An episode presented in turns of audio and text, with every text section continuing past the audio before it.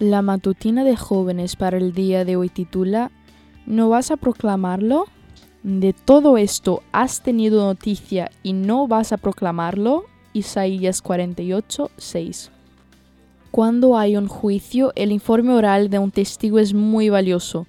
La Real Academia Española, en su diccionario del español jurídico, define al testigo como una persona distinta de las partes que no se halle permanentemente privada de razón o del uso de sentidos respecto de hechos sobre los que únicamente pueda tener conocimiento por medio de los mismos.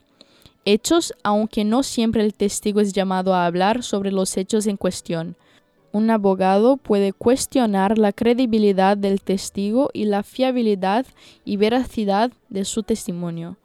Los testigos de Jesús no siempre fueron llevados a juicio para responder por su testimonio, aunque varios sí tuvieron que hacerle frente a terribles consecuencias, incluso la muerte. Simplemente se creía lo que decían y la popularidad de Jesús aumentaba, en parte, por la transmisión oral de los hechos vistos por diferentes personas. No sé si alguna vez tuviste que participar en un juicio como testigo, pero en la Biblia Dios nos llama testigos. Ustedes son mis testigos, afirma el Señor. Son mis siervos escogidos para que me conozcan y crean en mí, y entiendan que yo soy. Isaías 43, 10.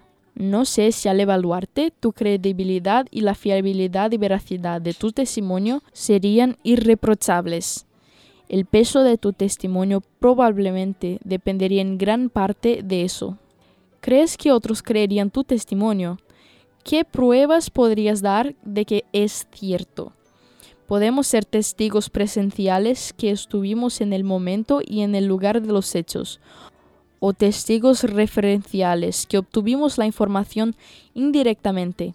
Podemos ofrecer nuestro testimonio de forma voluntaria o se nos puede citar a declarar. Al ser cristianos estamos en el papel de testigos automáticamente o por lo menos tenemos el llamado a hacerlo. El problema es que muchas veces pareciera que actuamos como si fuéramos testigos meramente referenciales.